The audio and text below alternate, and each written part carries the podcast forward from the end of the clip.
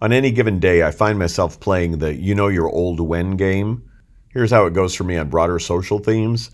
You know you're old when you have to explain to someone what a payphone was, or when you reflect back on the Sears catalog. From a customer experience perspective, that game takes the form of you know you're old when something you used to call test and learn is now the foundation for agile design, or when high levels of human service delivery are looked at as a retro approach to customer experience strategy. Of course, I know I'm old whenever I use the term customer experience because I was working in customer service improvement before Gilmore and Pine gained traction for the term thanks to their breakthrough book, The Experience Economy. With your permission, I'll stop talking about agedness and pivot to elements of customer experience improvement which have transcended place and time. Some leaders at companies like Capital One have been using test and learn approaches for product development, service process improvements, and even human service delivery enhancements dating back to the late 1980s. In the early days of my career, companies I worked with, like Starbucks, were actively deploying test and learn approaches for all aspects of the customer experience. Many elements in test and learns fail in their initial presentation, but frequently they evolve into breakthrough successes through continued iterative design.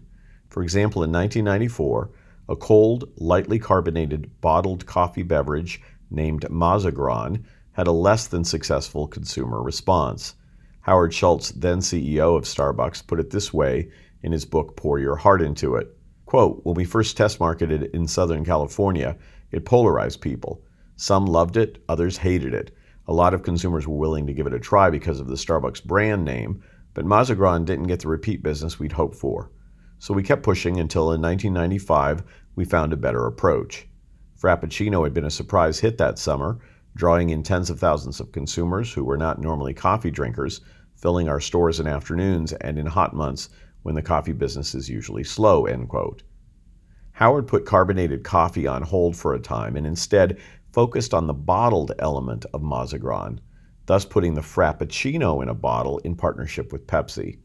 The rest is history since bottled Frappuccino was a home run for the brand and for the consumer. Thanks to lessons learned from Mazagran, Starbucks entered the grab and go market, making bottled Frappuccino available across a wide footprint of retail outlets its own stores, supermarkets, convenience stores, etc. Now, fast forward to 2014.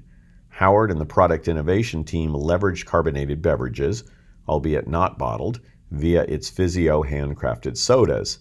And fast forward again to 2018, through ongoing efforts traceable back to 1994, the brand had iterated yet again to deliver cold foam dark cocoa nitro. Again, not bottled, but a cold caffeinated brew that gets its effervescence from nitrogen as opposed to carbon dioxide. Granted, the methodologies of agile design are far more formal than primitive test and learn strategies we used in the late 1980s and early 1990s. All of these approaches share similarities, including 1. Listen to your consumer, 2. Ideate, 3. Test, 4. Iterate, 5. Deploy, and 6. Listen for more opportunities to improve. So, how are you doing with your exploration and evolution of customer solutions? How effectively are you deploying agile design or test and learn approaches to help you develop home run products or service delivery success? My team and I have been doing this for a while, and we're here to help. Simply reach out to Kelly at josephmichelli.com. That's Kelly, K E L L Y, at J O S E P H M I C H E L L I.com. And we'll find a time to talk soon.